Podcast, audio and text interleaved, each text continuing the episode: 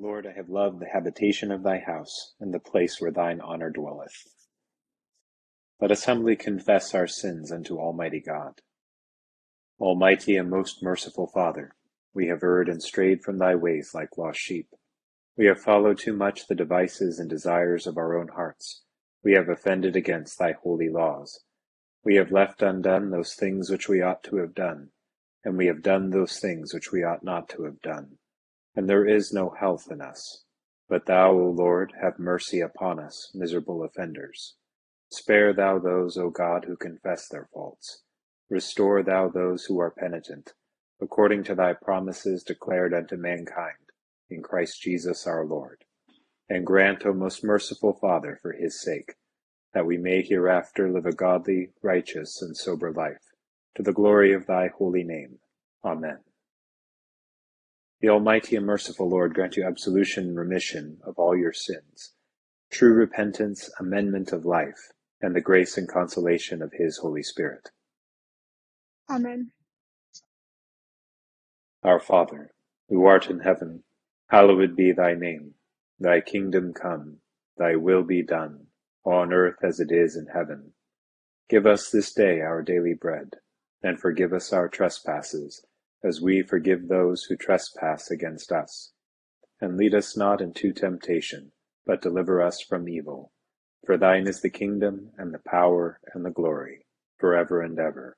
Amen. O Lord, open thou our lips. And our mouth shall show forth thy praise. Glory be to the Father, and to the Son, and to the Holy Ghost as it was in the beginning, is now, and ever shall be, world without end. Amen. Praise ye the Lord. The Lord's name be praised. Psalm 103.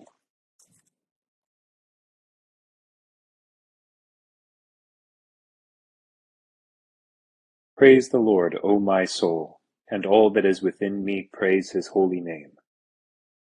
Praise the Lord, O my soul, and forget not all his benefits who forgiveth all thy sin, and healeth all thine infirmities. Who saveth thy life from destruction, and crowneth thee with mercy and loving kindness. Who satisfieth thy mouth with good things, making thee young and lusty as an eagle.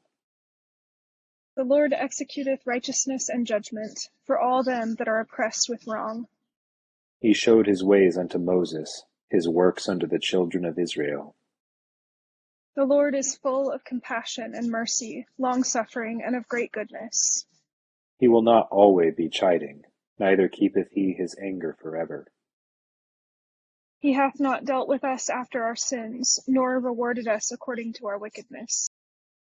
For look how high the heaven is in comparison of the earth.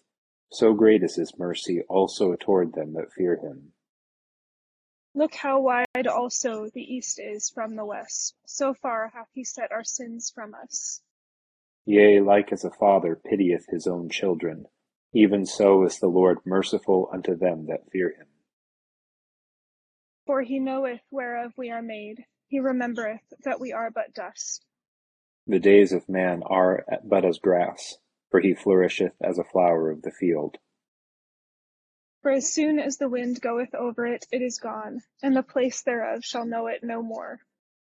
But the merciful goodness of the Lord endureth for ever and ever upon them that fear him, and his righteousness upon children's children. Even upon such as keep his covenant, and think upon his commandments to do them. The Lord hath prepared his seat in heaven, and his kingdom ruleth over all. O praise the Lord, ye angels of his, ye that excel in strength, ye that fulfill his commandment, and hearken unto the voice of his word. O praise the Lord, all ye his hosts, ye servants of his that do his pleasure. O speak good of the Lord, all ye works of his, in all places of his dominion. Praise thou the Lord, O my soul. Glory be to the Father, and to the Son, and to the Holy Ghost as it was in the beginning, is now, and ever shall be, world without end. Amen. Here begins the 48th chapter of the book of Ecclesiasticus. Then Elijah arose, a prophet like fire, and his word burned like a torch. He brought a famine upon them, and by his zeal he made them few in number. By the word of the Lord he shut up the heavens, and also three times brought down fire.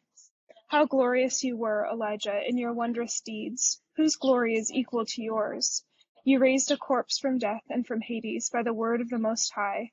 You sent kings down to destruction and famous men from their sick beds.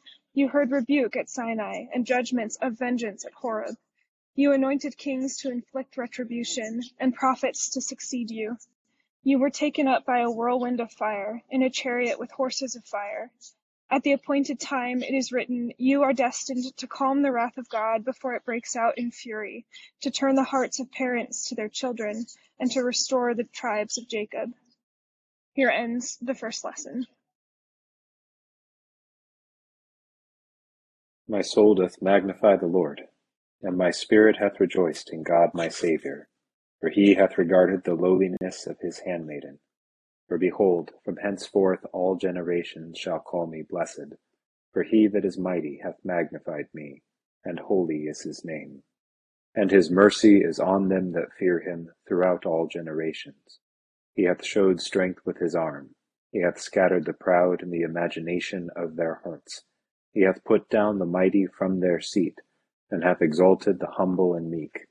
He hath filled the hungry with good things and the rich he hath sent empty away. He remembering his mercy hath holpen his servant Israel, as he promised to our forefathers, Abraham and his seed forever. Glory be to the Father, and to the Son, and to the Holy Ghost, as it was in the beginning, is now, and ever shall be, world without end. Amen. Here begins the fifth verse of the first chapter of the book of Luke. There was in the days of Herod the king of Judea a certain priest named Zacharias, of the division of Abijah. His wife was of the daughters of Aaron, and her name was Elizabeth. And they were both righteous before God, walking in all the commandments and ordinances of the Lord blameless. But they had no child, because Elizabeth was barren, and they were both well advanced in years.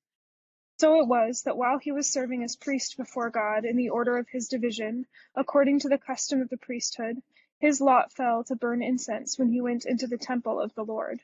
And the whole multitude of the people was praying outside at the hour of incense. Then an angel of the Lord appeared to him, standing on the right side of the altar of incense. And when Zacharias saw him, he was troubled, and fear fell upon him. But the angel said to him, Do not be afraid, Zacharias, for your prayer is heard, and your wife Elizabeth will bear a son, and you shall call his name John. And you will have joy and great gladness, and many will rejoice at his birth. For he will be great in the sight of the Lord, and shall drink neither wine nor strong drink. He will also be filled with the Holy Spirit, even from his mother's womb. And he will turn many of the children of Israel to the Lord their God. He will also go before him in the spirit and power of Elijah, to turn the hearts of the fathers to the children, and the disobedient to the wisdom of the just, to make, ready, make ready a people prepared for the Lord. And Zacharias said to the angel, How shall I know this? For I am an old man, and my wife is well advanced in years. And the angel answered and said to him, I am Gabriel, who stands in the presence of God, and was sent to speak to you and bring you these glad tidings.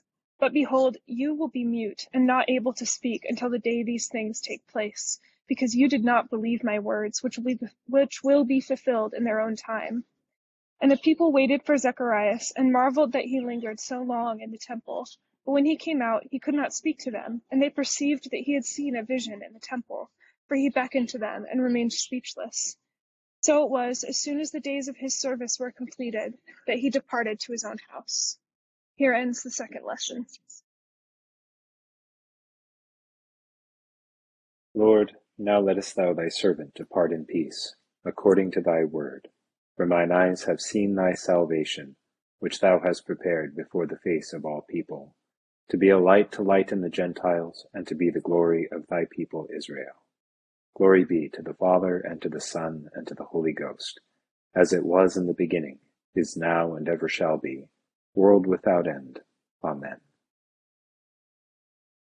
I believe in God, the Father Almighty, maker of heaven and earth, and in Jesus Christ, his only Son, our Lord, who was conceived by the Holy Ghost, born of the Virgin Mary, suffered under Pontius Pilate, was crucified, dead, and buried.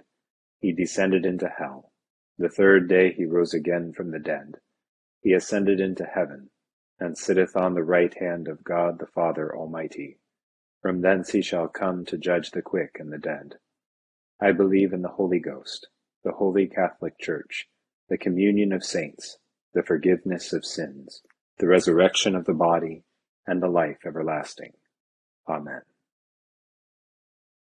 The Lord be with you. And with thy spirit. Let us pray. O Lord, show thy mercy upon us. And grant us thy salvation. O Lord, save the state.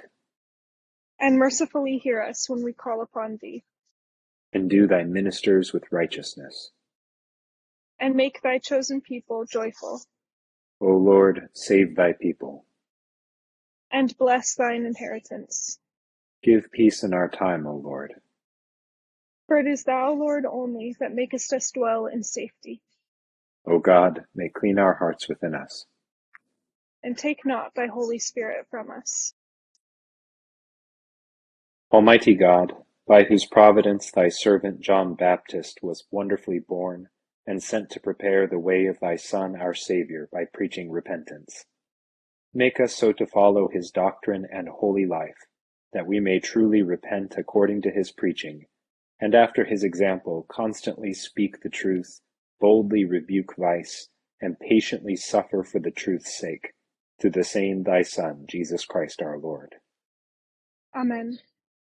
O God, from whom all holy desires, all good counsels, and all just works do proceed, give unto thy servants that peace which the world cannot give, that our hearts may be set to obey thy commandments, and also that by thee, we, being defended from the fear of our enemies, may pass our time in rest and quietness, through the merits of Jesus Christ our Saviour. Amen. Lighten our darkness, we beseech thee, O Lord, and by thy great mercy defend us from all perils and dangers of this night, for the love of thy only Son, our Saviour, Jesus Christ. Amen. Good evening to all. A couple of thoughts on our lessons tonight, beginning in Psalm 103. we look at Psalm 103, and there's a point of contrast um, that's drawn through this meditation that the psalmist calls his soul to observe again. Um, the you know the, the psalm begins with a call to worship. Praise the Lord, O my soul, and all that is within me, praise His holy name. Uh, praise the Lord, O my soul, and forget not all His benefits. We can observe in this psalm um, a pattern of remembrance that through which, through the contemplation of which, I should say, um, leads us to understand some truth that transcends the sort of temporal circumstances. And very often, this is a pattern of, med- of, of sort of prayerful meditation in the Old Testament, that in times of perplexity, the call to prayer makes one recall the wondrous deeds of God and through the kind of patterning that is established by the remembering of those wondrous deeds, some timeless truth about the character of God becomes manifest. And in that manifestation, it quiets the soul again and brings back a remembrance of a living thing that is not confined to a past event, but rather is present still, and that is that the psalmist or the, the, the person praying can identify as something that remains timelessly true and thus must be true in their own moment. And so this is one of the ways that reflection on the past and remembrance brings consolation to someone in the present, even if their circumstances are not identical to something that has happened in the past. And so this is a significant um, this is a significant motif, and it's and it's reflected in our first lesson from Ecclesiasticus. Um, this very very lengthy and complex uh, wisdom book culminates in this kind of um, this litany, uh, hailing all these faithful heroes of the of the of the Old Testament, and of the of the sort of the faithful prophets, the faithful patriarchs, the faithful judges, um, the faithful kings, and and this goes through a, a series of case uh, character studies in these faithful ones as a way of establishing and corroborating what faith is, um, and thus what sort of living in the wisdom of God's law is. Um, and by showing all these character studies, again, we reflect and remember, and then by seeing them sort of in their time and meditating upon each of them, the sort of timeless golden threads that unite them become more manifest. We can begin to see the pattern as it emerges through all of these characters. And so in the, you know, the Psalm, we get this, remember the, the, the benefits that God has given us and how great his loving kindness to us has been, has been, has been manifested in all of these things, these good things that he has done for us to this. And then, you know, we sort of have the consolation of heart that brings us back. And then, of course, the, the renewal of that worship in a new kind of register of having seen the salvation of God made present and made manifest in the things he has done and in the things he has made his people to do. Um, this again is a reaffirmation of who God is as he reveals himself by his own hand and through the mediating revelation that is his people, whether it be Israel or, in our case, the church. And so when we get to the gospel lesson, we're talking about the nativity of John the Baptist. And so in this first lesson of this, um, we're in this feast cycle of evening, then morning, and then evening uh, in our sort of eve of the nativity of John the Baptist, we're getting the birth announcement of John the Baptist made to Zacharias in the temple. Um, Zacharias is a priest of the temple whose um, order, going back, which is you know going back to these ancestral um, sort of uh, denominations of priests in the temple. Um, each order of priest has a different kind of temple function there. Some are the singers, some are the um, you know the the slaughterers some are the, uh, the, the the the incense offerers some are the like the sort of the administrators. Uh, and so you have zacharias's order which is uh, appointed um, to offer the daily sacrifices of incense at the altar of incense in the holy place of the temple. Not the holiest of holy places where the yearly atonement sacrifice would be offered but just outside of that curtain right there, or just outside where the, the place of the Lord's presence in the Ark of the Covenant is is to be placed, um, the place where the presence of the Lord is, is, is made made to dwell. So Zacharias is offering this, and this is a you know it's an important sacrifice because it, it it's seen as a kind of culmination of the prayers of the whole people, the offering of incense at the incense altar. Um, and this is, you know, incense in the use in its ritual use in the in the scriptures is always an image of prayers ascending, but it's also an image of um, of that prayer being a sort of purifying force um, over the people as well. And so it covers them and it also ascends from them to God, and it fulfills this dual symbolism. That's actually still why we, when we use incense in church at the 11 o'clock mass on Sunday and at high masses, this is what's being reflected as well as that there's this it reflects the the you know the prayers of, of the saints being gathered together but it also reflects the um, the kind of the, the the the majesty of God that goes forth and makes holy everything it touches. So we think about like the smoke going forth. That's that's you know coming from God and then coming from us to God, and it has that kind of dual purpose to it. So Zacharias is offering this you know kind of um, this representative sacrifice on behalf of the people um, and in the order of doing so, receives the announcement that you know the one that was promised, you know, as we see in the book of Ecclesiasticus, that the appointed time um, you will return. You know, we recall that Elijah was taken up um, into heaven. He didn't, properly speaking, sort of die in the way that most people do. He, he was he was assumed into heaven in in a way that was unique. And the you know the ongoing intertestamental belief was that Elijah would return at some point and sort of complete the prophetic ministry of, of Israel and bring and you know and bring it to bring it to sort of its perfection. And so um, the, the the angelic message to Zacharias is that the spirit of Elijah will be upon your son John, and he will complete the prophetic ministry of Israel by calling to repentance, by making ready a people to bear the presence of their Lord when he comes in his day of visitation. As we'll recall from Ecclesiasticus 48, though, this is a making ready that has a kind of you know a reunifying effect for the people to bring them as one people one israel again to turn neighbor back toward neighbor in a heart of charity and fraternal love again to bring people into obedience with god under the covenant then to make them ready you know in a love for god and neighbor to bring to make them ready under the under the under the law to receive the kind of the consummation of all of these things in the messiah who was promised to come. But we'll also recall from 48 that the, you know, that the coming of this Messiah is also going to signal a time of judgment um, that's made to break out. Um, just as in the time of Elijah the prophet, um, that the judgment of God went out against the land and, you know, held water back from the land, great drought and famine and judgment against the idolatry of the people, against their waywardness of heart, and against the corruption of their leadership. And again, this is going to be when the Lord visits Israel again in the first century AD. This is going to be the same thing that happens is that there's going to be a visitation that marks the temple for destruction, that deposes the leadership of any sort of authority, and that you know judges the land uh, for its rejection of their God when He comes among them. And so John's ministry is going to be to call many to repentance, understanding that judgment is going to come after this. Um, and that's the the tenor of the thing that's being set up here. And so as we as we'll see in the birth of John the Baptist and in his early ministry, he does come in the spirit of Elijah. He even dresses like Elijah. He, you know, he's he's a you know as we recall from from uh, First Kings, Elijah's this hairy man who's girt with leather and you know is this you know kind of this desert dweller ascetic.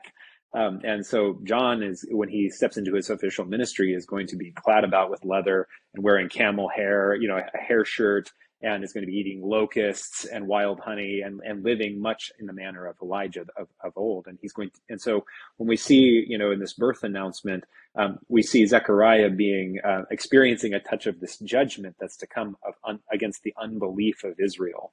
Uh, the angel warns him, you know, you know, informs him that he's going to be mute because he, because of his unbelief.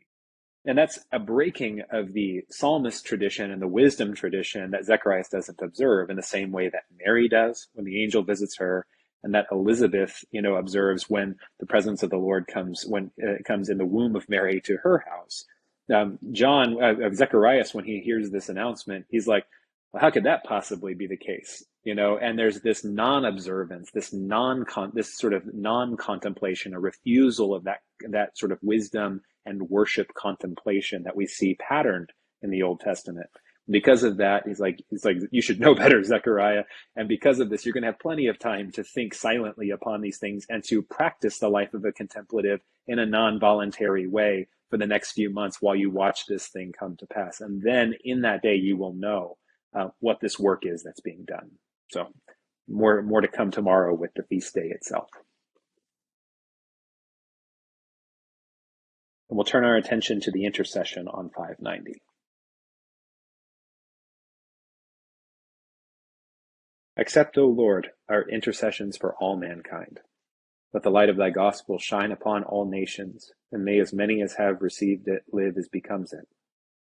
Be gracious unto thy church, and grant that every member of the same in his vocation and ministry may serve thee faithfully Bless all in authority over us, and so rule their hearts and strengthen their hands, that they may punish wickedness and vice, and maintain thy true religion and virtue. Send down thy blessings, temporal and spiritual, upon all our relations, friends, and neighbors. Reward all who have done us good, and pardon all those who have done or wish us evil, and give them repentance and better minds. Be merciful unto all who are in any trouble.